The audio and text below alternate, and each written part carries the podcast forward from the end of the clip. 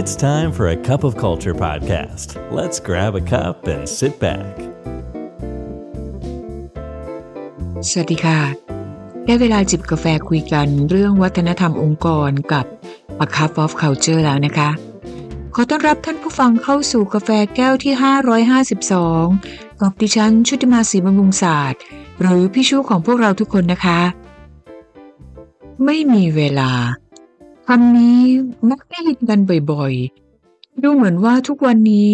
พวกเราจะมีเวลาไม่ค่อยจะพอ หรือน้อยเกินไป เมื่อเทียบกับภารกิจที่ต้องทำในแต่ละวัน การบริหารจัดการเวลาจึงกลายเป็นอีกหนึ่งทักษะความสามารถที่สำคัญในการจัดการชีวิต และสำหรับหัวหน้างานหรือผู้นำองค์กรแล้ว การบริหารจัดการเวลาอย่างมีคุณภาพ เพื่อเพิ่มประสิทธิภาพและผลิตภาพ โดยเฉพาะอย่างยิ่ง เมื่อการจัดลำดับความสำคัญก่อนหลังของงาน ในความรับผิดชอบ ได้รับการดูแลอย่างถูกต้องและเหมาะสม ก็จะนำไปสู่ผลลัพธ์ที่ดี และสร้างสภาพแวดล้อมในการทำงานที่มีความสุขมากขึ้นนะคะ วันนี้พี่ชูจึงอยากจะมาชวนท่านผู้ฟังคุยกันค่ะถึง การบริหารจัดการเวลา ให้เกิดประสิทธิภาพทั้งในระดับตนเอง และลองมาดูกันว่า ผู้บริหารระดับสูง แบบ CEO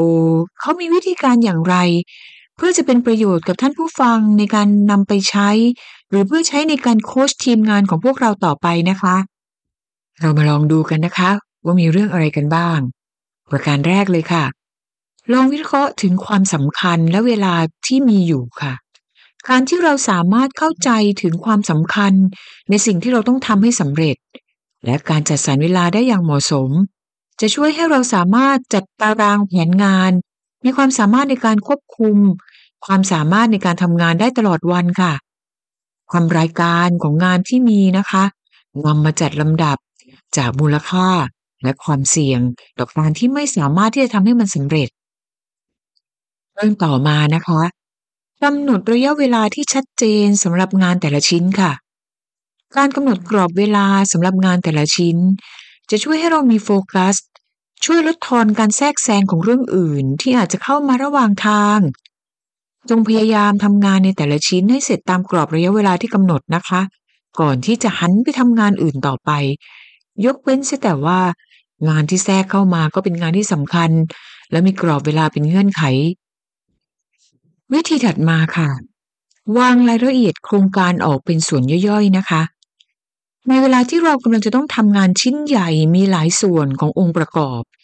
พยายามทดลองจัดองค์ประกอบย่อยของงานออกเป็นส่วนๆ แล้วจึงลงมือทำค่ะ การทำเช่นนี้เนี่ยจะช่วยเรามองเห็นชิ้นงานที่สำเร็จในแต่ละส่วน แต่ละขั้นตอนได้อย่างง่ายขึ้นเรื่องต่อไปอาจจะฟังดูเป็นเรื่องง่าย จริง ๆ แล้วเนี่ยถ้าหากว่าเราสามารถทำให้ดีได้เนี่ยก็จะช่วยให้เราสามารถบริหารจัดการเวลาของเราได้ดีขึ้นนะคะ นั่นก็คือการจัดระเบียบพื้นที่ทำงานค่ะ ฟังดูเป็นเรื่องขำๆใช่ไหมคะ แต่ในความจริงแล้ว เวลาที่เราทำงาน แล้วหาสิ่งที่ต้องการใช้ไม่เจอ มันกลายเป็นเรื่องที่เสียเวลาโดยไม่จำเป็นค่ะ จึงมีการแนะนำว่า ให้เราจัดระเบียบความเรียบร้อยของพื้นที่ทำงาน ก่อนที่จะเริ่มลงมือทำ จัดวางสิ่งของให้เป็นไปตามที่เป็นที่เป็นทาง ค้นหาง่าย การทำเช่นนี้เนี่ยจะช่วยให้เราฝึกทักษะความมีระเบียบ และการจัดระเบียบ รวมทั้งช่วยให้เรามีสมาธิด้วยนะคะ ในการจัดการทำงานได้ดีขึ้น อีกวิธีหนึ่งก็คือเมื่อเราทำงานเสร็จในแต่ละวัน ก็อย่าลืมจัดเก็บทุกอย่างให้เข้าที่เข้าทางที่มันควรจะเป็น เราจะได้กลับมาเริ่มต้นทำงานในวันรุ่งขึ้นได้อย่างรวดเร็วค่ะ วิธีต่อไปเข้ากับยุคเข้ากับสมัยเลยนะคะ คือการใช้เทคโนโลยีเพื่อการบอกเตือน การใช้ตารางเวลาดิจิทัล การจัดเวลาปลุกเตือน เป็นอีกหนึ่งวิธีการในการทำงาน ที่จะช่วยให้เรามีเครื่องเตือนความจำค่ะ และถึงให้เราทำงานได้ตามตารางเวลา ช่วยลดความผิดพลาดหลงลืมทำให้เราบริหารจัดการเวลาได้อย่างมีประสิทธิภาพมากขึ้นนะคะ มากกว่าการใช้ความจำเพียงอย่างเดียวค่ะ วันนี้ก็ต้องบอกว่าเป็นวิธีที่พิชูใช้เป็นประจำในการทำงานของตัวเองมาโดยตลอด เพราะเมื่อเรายิ่งมีภาระหน้าที่ที่มีความหลากหลายมากยิ่งขึ้นเนี่ย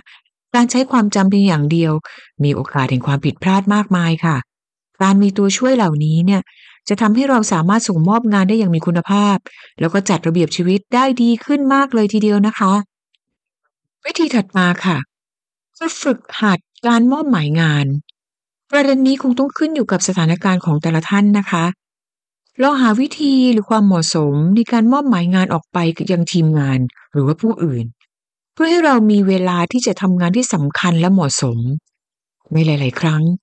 งานบางอย่างต้องอาศัยผู้เชี่ยวชาญ มีความชำนาญมากกว่าตัวเรา การรู้จักมอบหมายงานที่สอดคล้องกับความรู้ความเชี่ยวชาญ จะช่วยให้ได้ผลของงานที่ดีกว่า ที่จะเสียเวลาทำเองรวมทั้ง ยังทำให้เราได้พัฒนาทีมงานของเราด้วยนะคะ และวิธีสุดท้ายที่เอามาฝากในวันนี้ก็คือจดบันทึกรายละเอียดของงานที่ได้ทำเสร็จสิ้นไปแล้วค่ะ เพื่อที่ทำให้เราได้มีโอกาสกลับมามองสะท้อนกลับถึงกระบวนการทำงานของเรา การใช้เวลาอย่างเหมาะสม เพื่อหาวิธีการที่จะเพิ่มพูนประสิทธิภาพในการทำงานครั้งต่อไปนะคะ อีกทั้งยังเป็นการสร้างพลังงานบวกค่ะให้เห็นถึงความก้าวหน้าความคืบหน้าของชิ้นงานที่เราได้ทำและเสร็จสิ้นลงค่ะ และนั่นก็เป็นเกร็ดวิธีง่าย ๆนะคะ ที่จะสามารถช่วยสร้างประสิทธิภาพในการบริหารเวลาของพวกเราทั้งในหมวดชีวิตประจำวันและหมวดของการทำงานค่ะ และสำหรับท่านผู้ฟังที่ต้องแบกรับหน้าที่ในฐานะของหัวหน้างาน หรือผู้บริหารองค์กร บริหารทีมงาน ยังมีสิ่งที่ต้องเผชิญ ต้องบริหารจัดการเพิ่มเติมมากมายขึ้นไปอีก เรามาลองดูกันไหมคะว่าแล้วในระดับผู้บริหารระดับสูง เช่น พวก CEO เนี่ยเขามีวิธีการในการจัดการเวลากับชีวิตของเขาอย่างไร มีข้อมูลจากการศึกษาโดย Harvard Business Review นะคะผ่านกลุ่ม CEO โดยศึกษารวบรวมเกี่ยวกับการใช้เวลา โดยให้ผ่านผู้ช่วยหรือ PA นะคะในการเก็บข้อมูลกว่า 60,000 ชั่วโมง แล้วก็พบว่ามีประเด็นน่าสนใจในการใช้เวลารวมทั้งประโยชน์ต่อการใช้เวลาเพื่อการบริหารธุรกิจ และบริหารชีวิตมากมายเลยค่ะ เวลาที่ CEO ใช้หรือวิธีการที่ CEO ใช้ ส่วนใหญ่แล้วเนี่ยจะใช้เพื่อการตัดสินใจแล้วค่ะและมันก็เป็นเครื่องที่ส่งสัญญาณถึงความสำคัญของภารกิจนั้นๆ CEO ส่วนใหญ่เนี่ยมีงานมากมายอยู่ตรงหน้านะคะ แล้วบางทีก็มากเกินกว่าจะทำเองได้หมด จากการศึกษาพบว่าผู้บริหารระดับสูงส่วนใหญ่ทำงานมากกว่า 9.7 ชั่วโมง ในวันปกติ แล้วก็ยังทำงานเพิ่มเติมในวันหยุดมากกว่า 79%รวมทั้งทำงานในวันเวลาหยุดหรือวันพักร้อนมากกว่า 70%อีกค่ะ สิ่งสำคัญในการบริหารเวลาก็คือการกำหนดตารางเวลาที่ชัดเจนและเหมาะสม การมอบหมายงานแก่ทีมงาน การใช้เวลาให้มากกับการกำหนดนโยบาย ทิศทาง สร้างความสอดคล้องเชื่อมโยง ให้การสนับสนุนในเรื่องที่จำเป็น นอกจากนั้น บรรดาซีโอยังคงต้องพบกับความท้าทายในการบริหารจัดการเวลาที่ใช้ในการเดินทาง โดยเฉพาะอย่างยิ่งสำหรับกลุ่มผู้บริหารในองค์กรธุรกิจข้ามชาติ ที่การเดินทาง เพื่อต่อยอดธุรกิจนอกประเทศนอกพื้นที่เป็นเรื่องที่หลีกเลี่ยงไม่ได้นะคะ เรื่องถัดมาที่ได้มาจากการทำการวิจัยครั้งนี้ก็คือ การใช้เวลาเพื่อสุขภาพและครอบครัวของบรรดาซีโอเหล่านี้ค่ะ แม้ว่าจะดูเหมือนว่าแทบจะไม่มีเวลาว่างเหลืออยู่แต่จากการศึกษานะคะพบว่าซีโอเหล่านี้เนี่ยจะจัดเวลาส่วนตัวเพื่อดูแลสุขภาพ เพื่อสร้างความสัมพันธ์อันดีกับครอบครัวและมิตรสหาย จากการศึกษาค่ะซีโอเหล่านี้จะพักผ่อนนอนหลับ ประมาณ 6.9 ชั่วโมงต่อวัน และมีการออกกำลังกายอย่างสม่ำเสมอ เพื่อให้มีสุขภาพที่แข็งแรง และสามารถทำงานได้อย่างมีประสิทธิภาพค่ะ นอกจากนี้แล้วนะคะ CEO จะใช้เวลาประมาณ 25%หรือ 6 ชั่วโมงต่อวันกับครอบครัว ในเวลาที่ไม่ได้ปฏิบัติหน้าที่ค่ะ ซึ่งพบว่า CEO เหล่านี้จะมีวินัยอย่างสูงมากกับเรื่องนี้ และยังใช้เวลากับกิจกรรมสันทนาการที่ตัวเองชอบด้วยนะคะ การดูแลสุขภาพและการสร้าง well-being ของผู้บริหารระดับสูงเหล่านี้เนี่ย ไม่เพียงแต่จะเป็นการสร้างสุขภาพของตัวเอง แต่ยังมีการส่งผลต่อวิธีการในการที่พวกเขาดูแลพนักงานในทีมด้วยค่ะ ข้อมูลต่อไปที่ได้มาก็คือ การใช้เวลากับพนักงานแบบ face to face นะคะ จากการศึกษาพบว่า 61%ของเวลาทำงาน เป็นการทำงานแบบ face to face และ 15%เป็นการทำงานผ่านออนไลน์ค่ะ หรือการใช้วิธีการสื่อสารแบบอื่นๆ การใช้เวลาเหล่านี้เนี่ยแสดงให้เห็นถึงการเข้าถึงทีมงาน การให้แนวทางนโยบาย การตัดสินใจ รวมถึงการใช้เวลาในการโค้ชทีมงาน และการใช้เวลาแบบ face to face จะเป็นสัญญาณที่สำคัญ ซึ่งบ่งชี้ให้กับทีมงานได้ทราบว่า เรื่องเหล่านั้นเป็นเรื่องที่สำคัญค่ะ เรื่องต่อมานะคะ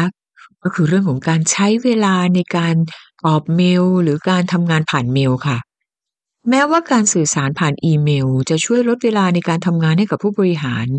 แต่จากการศึกษาพบว่ามันกลับมีผลเสียเหมือนกัน เพราะว่าหลายครั้งต้องใช้เวลามากขึ้นในการโต้ตอบทำให้เวลาการทำงานยืดยาว แล้วก็ไม่มีประโยชน์ CEO เหล่านี้จึงมีความตระหนักถึงการใช้เมล และบริหารการจัดการในการใช้เมลอย่างเหมาะสม หลายครั้งหลายเรื่อง ก็ไม่จำเป็นจะต้องใช้เวลาลงไปกับมันนะคะ เพราะว่าต้องดูว่าเรื่องไหนเป็นเรื่องของระดับปฏิบัติการ ซึ่งถ้าหาก CEO ลงไปยุ่งซะทุกเรื่อง อาจจะทำให้เกิดความรู้สึกในมุมมองของความเป็นไมโคร management แล้วก็คงไม่ดีแน่ ๆ ค่ะ ถ้า CEO เนี่ยจะขยันส่งเมล โดยเฉพาะอย่างยิ่งในเวลาที่ไม่เหมาะสม เช่น ดึกดื่นค่ำคืน หรือในช่วงของวันหยุดนะคะ เรื่องต่อมาค่ะ ก็คือการบริหารเวลาโดยมีการจัดวาระที่ชัดเจนค่ะ วิธีนี้เนี่ยเป็นสิ่งที่ช่วยให้ CEO เหล่านี้สามารถบริหารความซับซ้อนและปริมาณงานที่เข้ามาอย่างมากมายจากทุกทิศทุกทาง รวมถึงให้เวลาที่เหมาะสมกับงานที่สำคัญ และให้ความเท่าเทียมกันความสำคัญกับทุกส่วนงาน นอกจากนี้แล้วเนี่ย วิธีนี้ยังช่วยให้สามารถจัดลำดับความสำคัญก่อนหลังได้ด้วยนะคะ นอกเหนือจากวิธีการหรือกระบวนการที่ได้กล่าวถึงไปก่อนหน้านี้นะคะ แต่การศึกษาเนี่ยยังพบด้วยว่า CEO เหล่านี้เนี่ยจะมีการทบทวนแผนงาน การวางแผนงานต่างๆ ที่ผ่านมา เพื่อที่จะค้นหาวิธีในการปรับปรุงให้เกิดความเหมาะสมและดียิ่งขึ้นไปค่ะ มาถึงตรงนี้แล้วท่านผู้ฟังก็คงจะเห็นแล้วนะคะ ว่าการบริหารเวลาเป็นสิ่งสำคัญสำหรับทุกคน ทั้งต่อชีวิต การทำงานทั้งในฐานะของการที่เป็นผู้บริหารหรือหัวหน้างาน และการบริหารจัดการเวลาของเราจะส่งผลกระทบอย่างมากมายต่อคนในองค์กร พฤติกรรมของการใช้เวลาจะเป็นสัญญาณบ่งบอกถึงวัฒนธรรมของการทำงานในองค์กร รวมทั้งประสิทธิภาพขององค์กรเราด้วยค่ะ ดังนั้น ท่านผู้ฟังที่เป็นหัวหน้างานหรือเป็นผู้บริหารองค์กรจึงควรให้ความสำคัญกับเรื่องนี้ มันฝึกฝนทักษะ สร้างความมีประสิทธิภาพในการบริหารเวลา ช่วยเหลือทีมงานของเรา ให้ทำงานกันอย่างมีคุณภาพ เพื่อเป็นการทำให้สภาพแวดล้อมในการทำงานของเรา เป็นไปอย่างมีความสุข ซึ่งก็จะส่งผลต่อวัฒนธรรมองค์กรที่เราต้องการนะคะเพราะสิ่งที่เราจะหลีกเลี่ยงไม่ได้เลยก็คือ ไม่ว่าเราจะตั้งใจหรือไม่ก็ตาม วัฒนธรรมจะเกิดขึ้นแน่นอนทำไมเราไม่มาช่วยกันสร้างวัฒนธรรมองค์กรในแบบที่เราอยากเป็นกันล่ะคะ เวลาผ่านไปอย่างรวดเร็วนะคะ กาแฟหมดแก้วแล้วค่ะสำหรับวันนี้กลับมาติดตาม Cup of Culture แก้วต่อไปกับพี่ชูในโอกาสหน้านะคะสำหรับวันนี้ สวัสดีค่ะ And that's today's Cup of Culture. See you again next time.